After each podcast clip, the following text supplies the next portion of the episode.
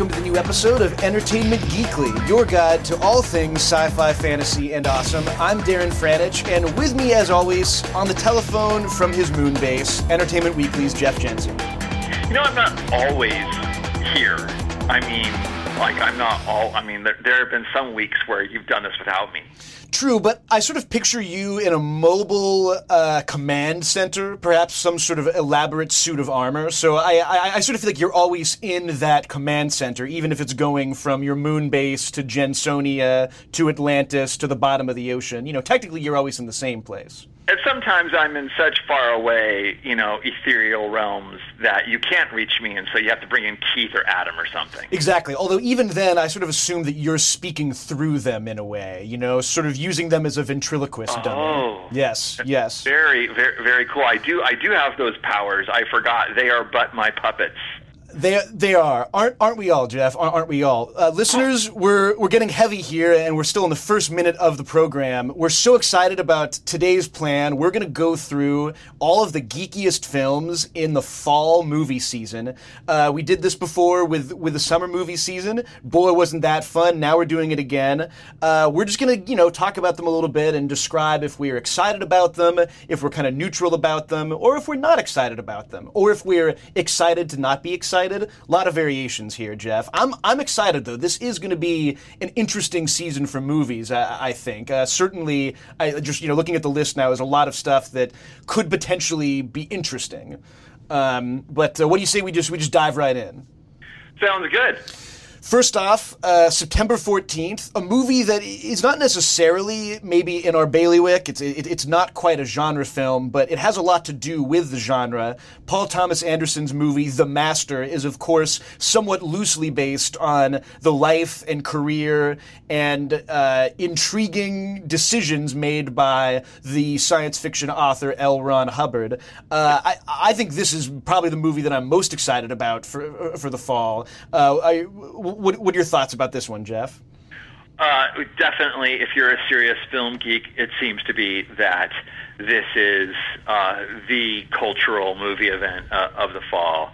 Uh, can't wait. All of the trailers, all the little bits that we've gotten so far, um, j- j- just seem uh, to, to, to all the buzz on it, all the intrigue around whether or not um, Paul Thomas Anderson is going to be able to even show it on this on on on, on the intended screens he wants because he shot it in seven, 70 millimeter and he wants to show it in theaters that can actually accommodate 70 millimeter and there are not many of those. So um, uh, everything about this uh, it sounds great and and just uh, even if you're not a Paul Thomas Anderson geek, but you're like an acting geek, like the the trailers suggest that Joaquin Phoenix and um, Philip Seymour Hoffman are just going to give like uh, amazing performances. It's I'm excited for Joaquin Phoenix to come back now. You know, it's it's funny. Uh, there was that whole time period when he was kind of doing his performance art sub Sacha Baron Cohen movie, and I, watching the trailers for this movie, I, am kind of reminded of what an awesome presence he really is. I mean, I'm I'm hard pressed to remember the last time I saw him in, in, in a movie now, but I feel like his return is maybe one of the more interesting sort of subtexts of this movie movie. One uh, one thing I wanted to ask you though, Jeff, is in all this kind of run up to the master and all this sort of theorizing about to what extent is it based on L. Ron Hubbard, to what extent is it maybe about Scientology. Uh, I, I, realize that I've actually never read anything by L. Ron Hubbard. Like, did, did you ever read any of his his earlier pulp stuff or, or Battlefield Earth? I mean, was that actually ever popular outside of the realm of people who are Scientologists? I have no clue. I no, I have I, I have not read anything um, that that that he's ever done. No. Um, but, but he, he, seems to be a fascinating figure that we should devote a whole podcast to. I mean, I think we probably have a lot of fun with that, actually. Absolutely. Well, that would also give us the opportunity to talk about the film version of Battlefield Earth, which uh, is still probably one of the worst movies ever made, or at least certainly one of the most tilted movies ever made. That, that that's a movie where they just kind of put the camera on stilts and let down one and you know smeared it all with, with green disgustingness. All right. The one, the one thing I'm worried about the master though is that I mean I think that the, the, the word that's starting to get out about the master is that it's really not about Scientology. Mm-hmm. At the same time. Um, my guess is if we can pre-review a movie that we haven't seen. Pre-review. Uh, Jeff Jensen using his magical powers of pre-reviewing now. Everybody. Right, which is that you know he's taken the historical figure of L. Ron Hubbard and turned it into a fic- turn created his own fiction, which is supposed to stand in for probably any number of of things, uh, any one or any sort of institution that offers to give you kind of some kind of meaning or some kind of big perspective on who we are and where we come from and what we're supposed to be, you know, um, religion, philosophy, whether it be, you know, somewhat legitimate or crackpot. You know, it seems to me that like based on what I can glean from uh, from from from the press about the movie and the and the trailers about it, it that that that the Philip Seymour Hoffman character stands for something bigger than just L. Ron Hubbard.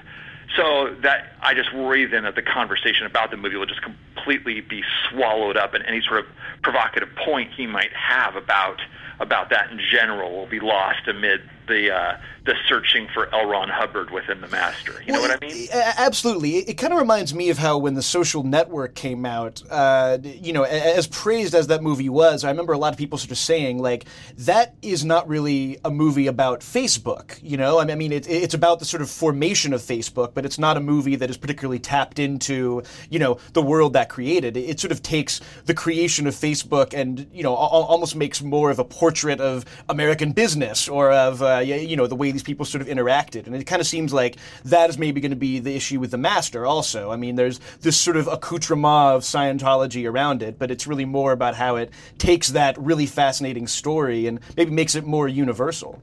Yeah, yeah. Um, I'm, I'm so glad that uh, we just talked about The Master because the next movie on our list, Jeff, I think very similar, equally thematically ambitious. Um, Jeff, Resident Evil colon Retribution is, I learned yesterday, the fifth Resident Evil movie in the franchise. Um, I uh, I have to admit that uh, until recently, I hadn't watched any other Resident Evil movies besides the first one. But uh, just sort of because I, I, I happened to be on the Comic Con in the Comic Con audience when this new film was being shown off, I, I've decided to kind of go back and watch the earlier films in the franchise, and I got to say, these movies are not good, Jeff. yeah, you know. Um I, I can't be too harsh on on this franchise because um, even if they do make bad movies, and because I just haven't seen any of them, and and it's just not for me. Um, I, I wish that I could say that I was the kind of geek who, for the sake of being a completist, or for, for even you know to be qualified to, to do the job that I'm apparently supposed to be doing here at Entertainment Weekly, I should probably see these movies. But I, you know, they, they, they still don't pay me enough. It, yeah, I mean, uh, uh I would actually I, I want to talk about this a little bit more in a in a future program. But the one interesting thing about the Resident Evil franchise is that to a certain extent, it's kind of a mom and pop franchise. You know, yeah. uh, Milla Jovovich has been married to director producer Paul W.S. Anderson, I believe, since before the first movie was made. And, you know, every few years they sort of, you know, get a, a league of shady foreign financiers together to make a new one of these movies. And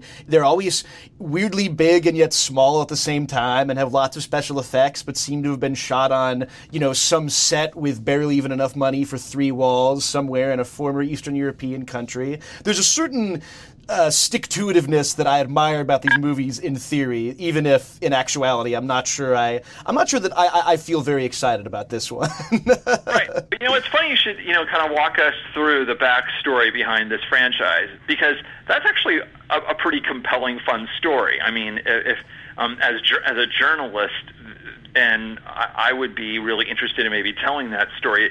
Uh, the more that um, these folks like make these movies, the more sort of endearing it kind of becomes. Like it's become this sort of passion project, family project, um, and, and, and crazy world that does have a following. I don't want to like be harsh on the whole thing. But, oh no, I, I mean, but, but the... for you and I, it's definitely just it's just it just. Uh, and, and, and you're a video game guy. I mean, this is based on a video game franchise, but it's just it's just not where we live. Nope. Uh, well, it, it, it's funny also because at, at, at, this point the movie franchise has gone very far afield. Uh, I, I, don't recall any Milla Jovovich clones wandering around in the video game franchise when I was playing it as a child. Um, moving right along to September 21st, Jeff, Dread 3D, a movie that I've actually seen. Uh, but before I, I, sort of offer my little mini take on it, uh, are, are you are you intrigued by this? This is, of course, the reboot of Judge Dredd, uh, very different from the Sylvester Stallone movie, much closer in spirit to the Judge Dredd comic books. Um, I was not terribly interested um, in this movie until Comic Con. Um, when uh, when and where they, they, they screened the movie there, and and it got a, a lot of positive feedback. And about that time, concurrently, for some reason, I got just tempted or interested in reading um, some of the Judge Dredd comics, especially the ones drawn by Brian Bolland and Arthur Ranson, and I kind of got into them. So the the buzz on on the movie out of Comic Con, my sort of like new fandom for the character, combined with some trailers, which I think that actually look kind of like sci-fi action movie cool. Um, I definitely want to see this movie. Mm-hmm. I uh, yeah, you know, uh, I, I don't want to talk out out of turn here. I, I, got a chance to see it at a preview screening with uh, our British colleague Clark Collis, who had kind of been giving me the down low on the original Judge Dredd comics before watching it. And all, that I'll say is that you know, it, it's a movie that I think proves that uh, you know a, a, very basic action movie concept, which goes you know goes back to Die Hard. This idea of they're inside of this building, and the whole movie more or less takes there uh, t- takes place there. Very kind of immediately compelling. You know, I mean, uh, it's already kind of earned some comparisons to the Raid Redemption, which came out earlier this year. I, I don't know if it's if it's quite as awesome as the raid was, but I, I definitely had a blast at it. So I, am I'm, I'm intrigued to see h- how people react to it. It's also just I realized watching it, I really like Karl Urban quite a bit. Yeah. There's a guy who's just been sort of always perpetually lurking over the shoulder of somebody else in some of the biggest movies made in the last ten years. I mean, he was in the second Lord, second and third Lord of the Rings movies. He was McCoy in Star Trek. He was in Ghost Ship, which is sort of an underrated but maybe exactly rated horror horror movie. I, it's it's nice to see him get a role like this, even though it's a role where his face is literally covered the entire movie. and that makes him like that makes me like him even more. That he is that you know if you're an actor and you're to um, sign up for this take on this material, and part of it is we're to do it the way the comics do it. You know, y- y- your face is going to be obscured. And for an actor like Karl Urban, who kind of like probably has like ambitions to be a little bit more well known, and uh, and and and and that could lead to even more opportunities for him. That's kind of a risky thing. Like, how can you make a, a character, a compelling character, when you're going to spend your entire screen time largely like obscured by this mask? Um, and uh, you know it's a, a risky career move. It's a risky acting challenge, and it looks like he's kind of rocking it from what I've seen. Mm-hmm. Yeah, my my hope for this movie is that it comes out and Karl Urban's chin becomes the biggest star in in Hollywood. um, moving right along to September 28th, Jeff Hotel Transylvania, voice of Adam Sandler playing Dracula or playing a vampire. Will the Jensen children be going to see this movie? They will not. Will Will anyone in the extended Jensen clan be going to see this movie? Not that I know of. Let's move right along to the other movie being released that day, Jeff. Looper, starring Joseph Gordon Levitt as young Bruce Willis and Bruce Willis as old Bruce Willis. Uh, we've talked about this movie before. I'm very excited about it. Some of our colleagues have seen it. I feel like, you know, I, I love the people involved. Rian Johnson made Brick, which is just a fantastic movie. And I love the, the sort of time travel element of this, just seems really brain teasy and cerebral in a way that I, I'm really looking forward to. Uh, the Jensen children will be going to see this movie. um, no, um, I'm, I'm, I'm just kidding. I um, uh, sign me up totally. I mean, I, I love the premise. Uh, the the year of Joseph Gordon-Levitt continues, and what might be a lot of people are saying, maybe even Joseph Gordon-Levitt himself saying is his, his best movie of the year. Um, I, I love the role that Bruce Willis has sort of given himself in this movie. I, I like it. It's probably I, I think that people there's some um, unfair buzz expectation around this movie now that it's going to probably maybe like to, to be bigger than I think what it re- really uh, is going to be. Like words are failing me right now, which is. But regardless, you and I like yeah, on board. Yeah, this this movie is a love letter written straight to people like us. So, in short, September, excited about The Master and Looper, uh, very intrigued by Dread 3D, and uh, not going to go see Hotel Transylvania. Moving right along to October, uh, Jeff, October 5th, Frankenweenie. This is Tim Burton kind of revisiting a film that he made when he was a youth and turning it into a, I believe, a, a claymation black and white kids film. What about this one? Is, is this one that you'll take the kids to see or one that you're excited about? Yeah, I'm actually, I, I don't usually go for this genre of stuff, but um, this does appeal to me. I've seen the trailer now enough this summer. They've really um, hammered this movie into our brains uh, to the point where now I kind of laugh at it despite myself, or just like, yeah, it feels very familiar, and, and I don't know. I, it, it's definitely on my radar my kids had a strange reaction to this. Um, I when they saw the trailer, they they more they were more frightened of it than than amused by it, which which made them want to see it even more. To be honest with you, so um, I just saw you know just something kind of fun and light and and uh, but in a Tim, Burton way. But but my kids were actually kind of like on this really fine line of being sort of like laughing at it slash spooked by it. Um, yeah, you, you, know, there's something about this. I I'm going to go on the record as saying that I haven't really liked uh, really the last few projects that Tim Burton ha- has worked on. I, I always sort of find that you know the trailer comes out and I'm excited for it and the look is very interesting, and then just in the end it feels a little bit a little bit. Th- thrown together. Something about this movie and the whole idea of making a kind of very adorable and yet at the same time very grotesque kids movie that almost feels like uh, in a way a strange return to form for Burton you know I sort of feel yeah. like when you go back to to the Edward Scissorhands and Ed Wood something about him that made him very distinctive was was this interesting combination of very outre horror aesthetic with an almost uh, adorable is the wrong word, but very warm, very sort of almost all American and chirpy in a way. And this feels like more along those lines than anything he's worked on in a very long time.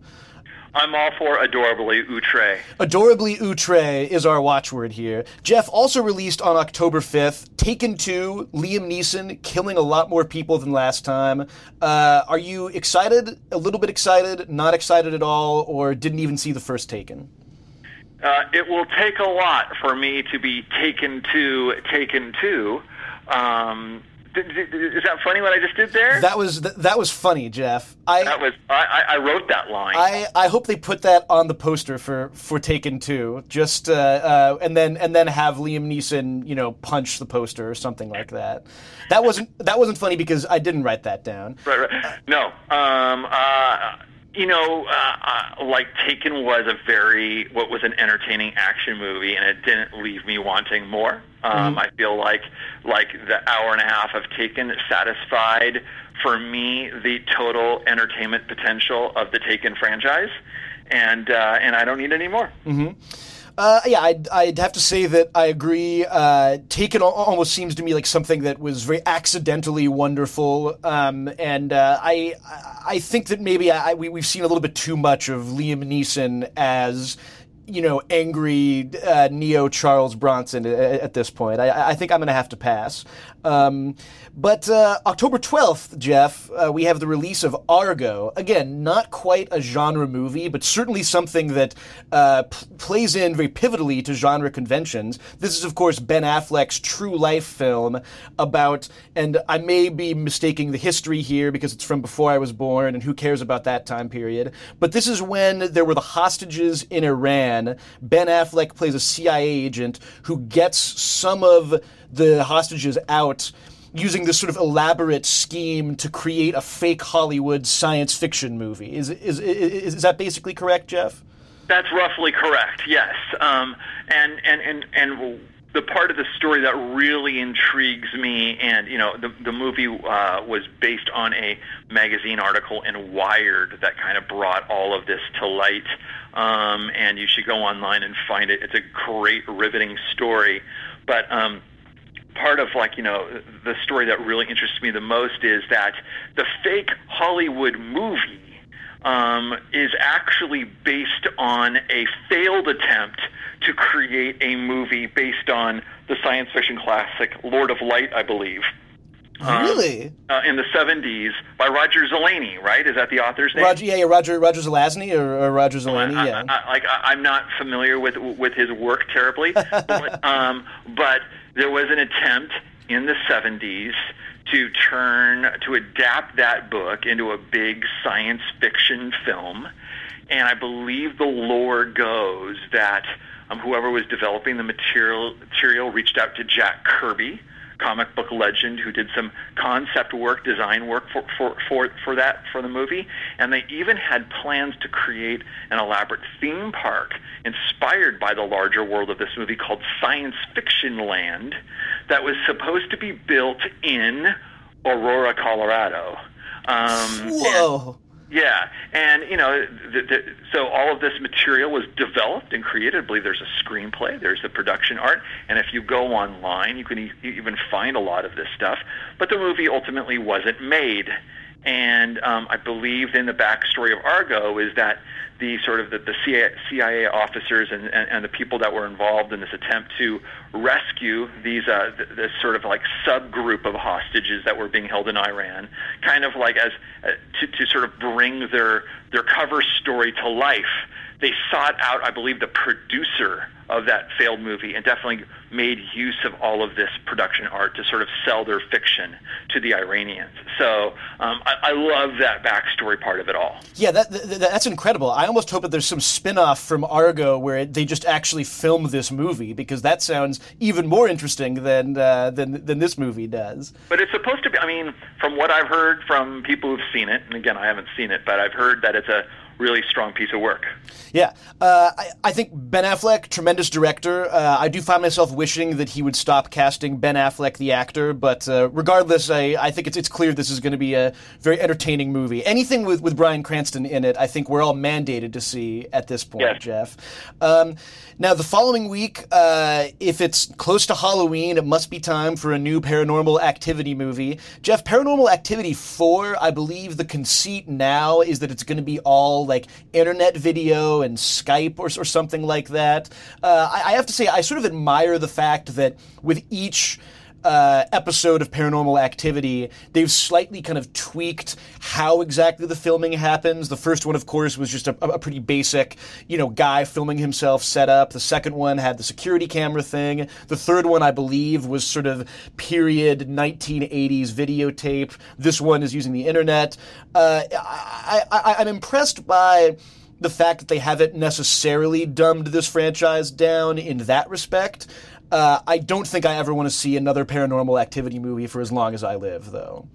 Darren, I, I will be seeing this movie um, on October 9. Um, I will be going to the movie theater and I will be buying a ticket and I will be uh, sitting in a seat only because I want to make sure that I am still in that seat one week later when Paranormal Activity 4 is replaced by the movie that comes out October 26th, Cloud Atlas. Cloud Atlas!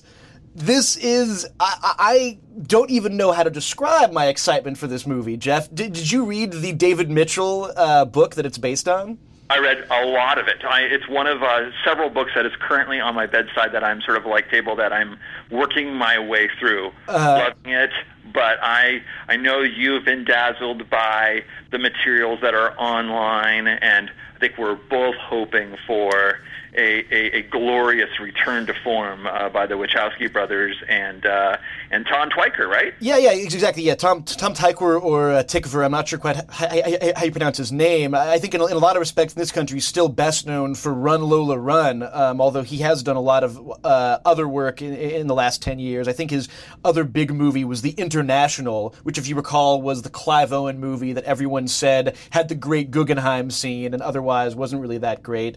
Cloud Atlas. Uh, for listeners who, who, who don't know the backstory on this, the book by David Mitchell is this really interesting, um, you know, sort of multi storyline book each story is written in a very specific tone and in a very different time and place. There's one part that is set in this, this sort of Moby Dick uh, mid 18th century seafaring adventure. There are there is a futuristic storyline. Uh, there's a sort of noir storyline. It's very interesting. It's very sort of indescribable. It's hard to believe they made this into a movie, but somehow they did. And even just you know in in, in the preview materials, it it looks like I, I, love that they've sort of run with this whole idea of these different stories linking together. I mean, uh, we ran a few pictures of Tom Hanks in the movie, and Tom Hanks is playing different characters in each sequence. And in one, he sort of looks like you know '80s era George Michael with a weird kind of gangster haircut,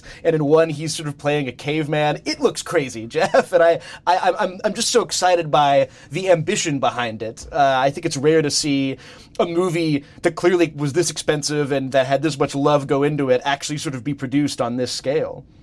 Right. Um, it reminds me a little bit of The Fountain in that regard. Uh, this sort of like big budget, studio backed, um, like arty sci fi, fantasy, trippy, uh, uh, you know, uh, artistic uh, blah blah blah. Yeah, we need to have a podcast that's just devoted to that specific subgenre, Jeff. Right, uh, like uh, Solaris, Steven Soderbergh's uh, remake of Solaris, uh, The Fountain, and, and, and this. I'm sure we'll hit it exactly on October 26th. By the way, um, just just a couple clarifications, apologies, and non-apologies, which is, of course, the Wachowski brothers not really brothers anymore. Mm-hmm. Um, if uh, if you know anything about that, so no d- disrespect meant to, to them when I still called them brothers.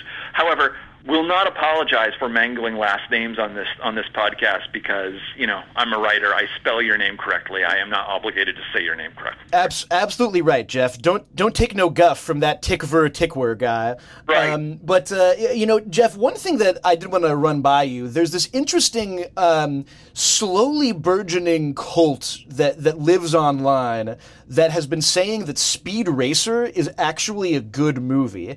I never actually saw Speed Racer because I thought it looked like candy vomit. But did you see the movie, and what did you think of it?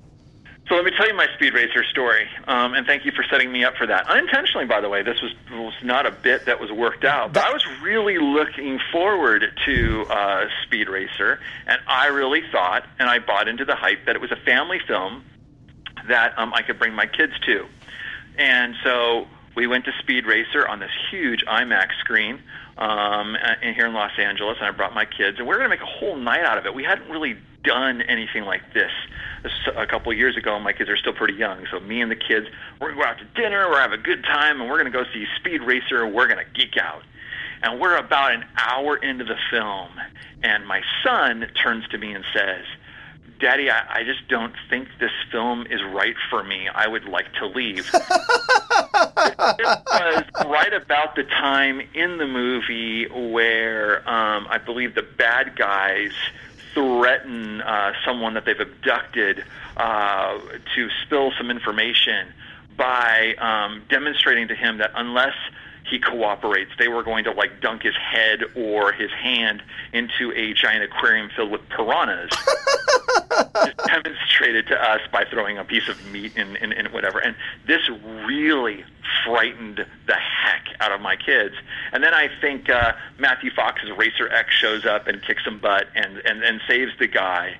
But um, you know, the movie I, I think probably deserves revisiting because it is it is a Wachowski brothers movie. It is a they, they, take the movie and they turn it into this sort of elaborate metaphor for any number of provocative themes about culture and about about economics and um, uh, there's a really nervy provocative political subtext to it all um, and it's it looks cosmetically like a movie for kids per se, but it's really not. And it's so visually inventive, but ultimately like really intense, maybe too intense in ways that they weren't anticipating. Um, I, I think it, it's a movie that that, that, that Warner Brothers thought could be sort of like a big all ages a, a, a summertime blockbuster, but ultimately like confused the audience as to who was really for. So it felt like it was for no one. But um, I think that it could be re- revisited and just assessed on its own freaky terms. Well, and it seems like, first and foremost, from what I understand about it, I think the Wachowskis viewed it as a very interesting aesthetic exercise. I mean, they really wanted to translate uh, what the original Speed Racer cartoons felt like into some sort of film form. Right. For, for, for, me, that kind of falls into if I can try to create my own elaborate subgenre here, Jeff. Like the the movie based on a childhood property that the directors simultaneously try to update, but at the same time completely capture what it felt like to experience it first. And the only other movie that I can really think of that's like this is actually Warren Beatty's Dick Tracy which is an is such a fascinating visual movie. This is a movie where he literally just wanted to shoot it in the colors that would have been used in the original Dick Tracy comic strips, and it has this weird like artificiality to it. And you know, when you when you watch it today, it almost seems bizarre that you know, I mean, uh, as a kid, it all just kind of goes right over your head. All that being said, you know, the, there's sort of this question of is the artificiality actually worth going for at, at all? You know, I mean, is that is that a, a, bullseye worth hitting, so to speak? It reminds me um, of, of, some of, of the uh, ambitions of and complaints about Ang Lee's Hulk uh, where Ang Lee was very, you know, fascinated by the storytelling language of comics and decided to, to go down this wormhole that ultimately contributed to the movie being something of a mess of like, how do I replicate um, the, the language, the storytelling language of comic books, but um, in my own way, through my own sensibility. And, and it led to some very experimental or just str- plain strange. So, so, many, so many split screens, right? Wasn't that kind of right. the thing with his Hulk? Yeah. And, that, and that's how he rationalized a lot of those choices. Is um, it really reflects his sort of understanding or his admiration or what sort of intrigues him about comic book storytelling and wanted to find some way to bring it to screen. And um, you know, I, I remember in reporting about that movie how you know, I think there were earlier versions of the movie that were far more aggressive um, in its style in that way, and ultimately there was a lot of uh, pressure on Ang to sort of tone it down. But yeah, yeah I think that I remember reading at, at, at, the time there was some great quote from one of the the uh, studio heads where they just said like, "Yeah, we were sort of nervous about all the split screens, you know, like, like they just kind of like, well, you know, we we want you director to do interesting stuff with this, but you know, maybe not, maybe don't use this two hundred million dollar movie as a uh, you know film film school aesthetic exercise." Right, right. Um, well, okay, so I think it's fair to say we're excited for Cloud Atlas. I'm excited to maybe talk a little bit about the Wachowski siblings once we get closer to that period. Look back at uh, their their great movies and their interesting failures. That wraps us up for October. Uh, I think all we can say about October is Cloud Atlas. We're very hopeful. Argo, cool backstory. Frankenweenie, come on, Burton, you can do it. Moving right along to November now, Jeff. November second sees the release of the directorial debut of The RZA, The Man with the Iron Fists, co starring Russell Crowe and Lucy Liu. I think at this point we've all seen the trailer for this. It looks crazy, it looks cartoonish, and it looks like the kind of movie that I am so for in theory, but that if it's not led by a by someone who can kind of manage the craziness, it could be very bad. what do you think about it, Jeff? Yeah, I mean, I, I, uh, you know, I, I, I don't really feel a lot of. I feel such low stakes. You know, it feels like a, a, a, a it could be really, really cool. It just could be um, the vanity project of, uh, of, of a really cool uh, guy. But um, I don't know. I feel nothing for this man. Nothing. Okay, so we're we're sort of neutral about that. If, if nothing else, it's it's already one of the best trailers ever made. Um, also coming out that week, an, another one maybe for the Jensen children here, Jeff. Wreck It Ralph. Uh, this is the video game based movie about a video game villain from this sort of late '80s arcade game who decides he wants to be a hero and sort of sets off on a journey of adventure. When it, when it first sort of was reported, it sounded a little bit like Toy Story with video game characters instead of action figures. It's been getting a lot of good buzz, though. I mean, at, at Comic Con especially, it seemed like people were really being won over by it. And you know, there's there, there's there's that one scene in the trailer that feels very much like you know, again, sort of a, a love letter to geeks, where you see Wreck It Ralph in this sort of villains. Um, uh, villains retreat with you know Zangief and Bowser and all these other video game villains from the late 80s and early 90s.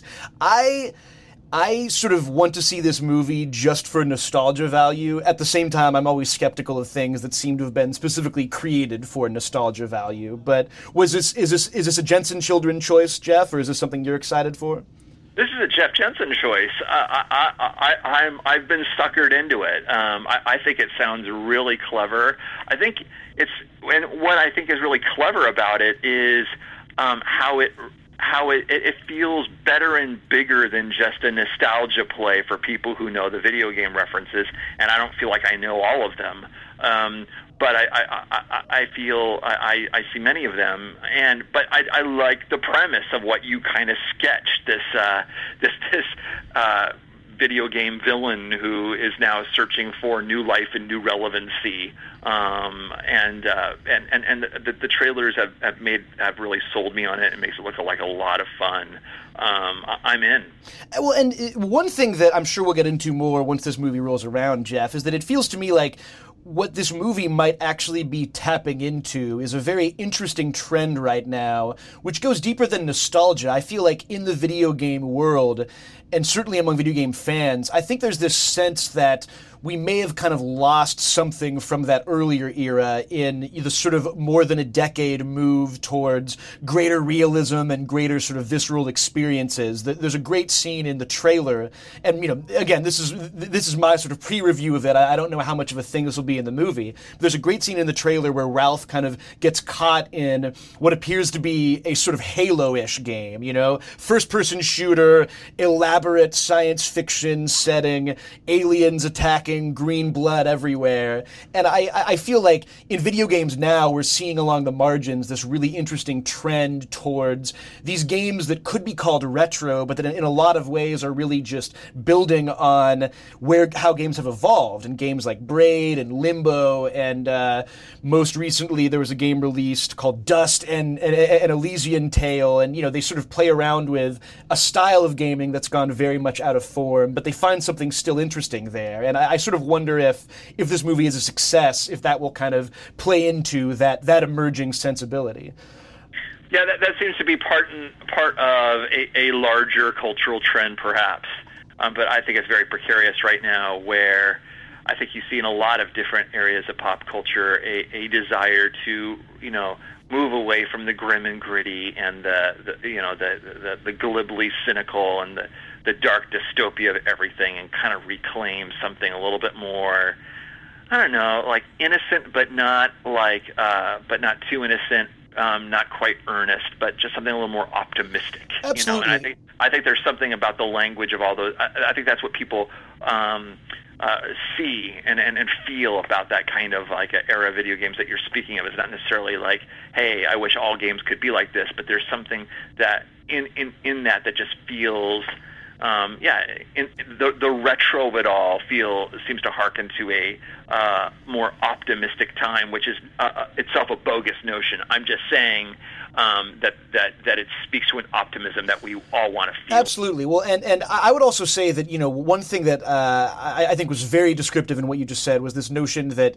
to get away from this sort of cheap cynicism and, and this sort of you know a, a, almost obnoxious level of grit. I mean, to me, the compelling thing about a lot of these new games that are coming out is that I think they kind of acknowledge you know there were there were interesting things happening even in the sort of simplicity of, of those earlier games And uh, you know, I, I, always remember how uh, in, in his book about video games, Tom Bissell sort of pointed out that you know there's something almost Kafka-esque about the early Super Mario games, and it's this sort of almost mythic undertone that you kind of really can't get from games as they've gotten a little bit more, you know, simultaneously more real and more ridiculous. With you know, my villain is you know my, my hero is way more sad and uh, you know Punisher esque than your villain is. Anyhow, we're wandering a little bit off track. This will all be part of our five hour podcast about the state of video games next week. Um, I want to take this back, though, Jeff, to November 9th. Skyfall comes out. Uh, I'm a big James Bond fan. I, I'm very excited for everything that I that I've seen about this. It's, it certainly looks better than Quantum of Solace, which is sort of all that I can ask for at this point. What What are your thoughts about this this new Bond uh, new Bond episode? I, I, I've, I've been a big fan of uh, of of the uh, the Craig uh, James Bond films, and maybe not so much Quantum of Solace. Uh, you know, th- th- but that but even then had, that had some entertainment value. Um, I'm really looking forward to this one. Yeah. Nothing else. Nothing else that has to be said about that. Excited for it. November sixteenth, the Twilight Saga, Part Four, Part Two, Part Ten. Uh, this is the final twilight uh, of, of, of this cycle of, of, humanity, although I'm sure it'll be rebooted at some point in the near or far future. Uh, I actually saw the first three Twilights and enjoyed them to varying degrees. Um, I didn't see the fourth one, and I can't say I really want to see the fifth one, but I can't deny, Jeff, that you know I'm I'm as sort of uh, as shallow as as everyone else in our in our shallow country, and recent tabloid reports have me sort of intrigued to see this movie. Um, no, they don't. they don't. No. Yes, you are. You are correct, Jeff. You've just used your Jedi mind powers on me, and I'm no longer interested in seeing it. uh, I mean, I, I, I mean, I know that for fans of the franchise, the the, re, the the tabloid reports of what has recently happened to the two stars of the movie probably makes it even more intriguing. Um, I was never really a fan. Didn't really care about that tabloid story. Has no effect on on on my desire to see this. I, I'm not a Twilight hater. Um, if but I, I've I, but I was never impressed with the books or what I tried to read of them.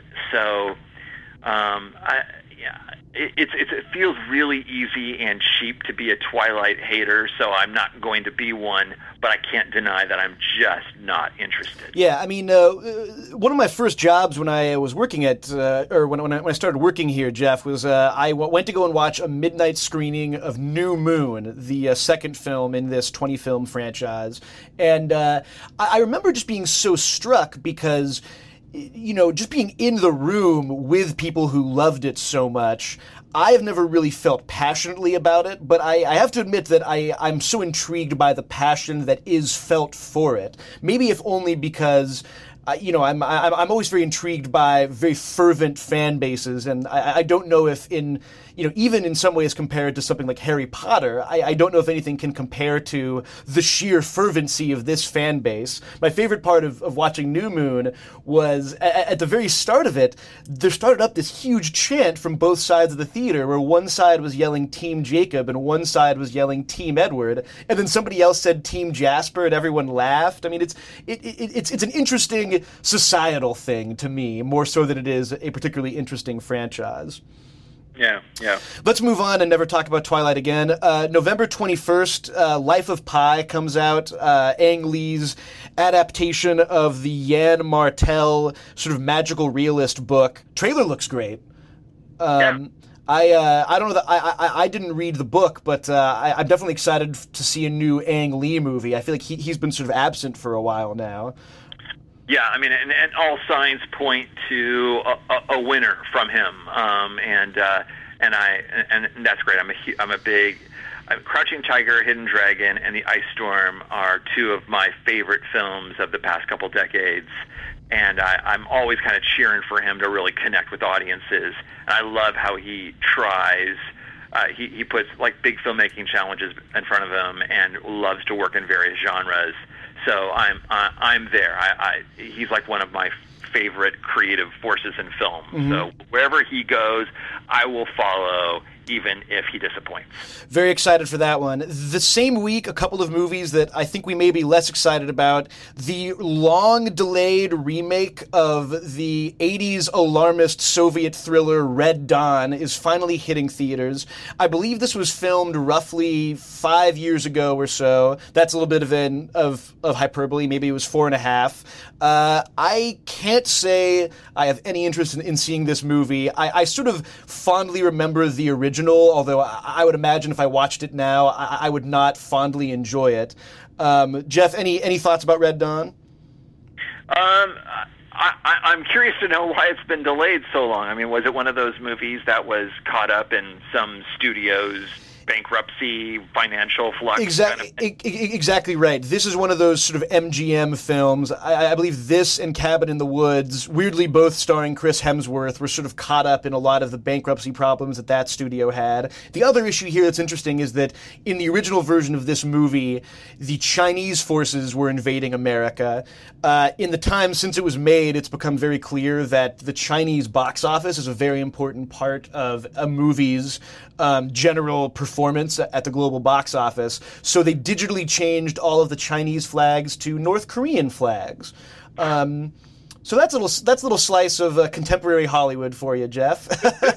this movie sounds uh, just.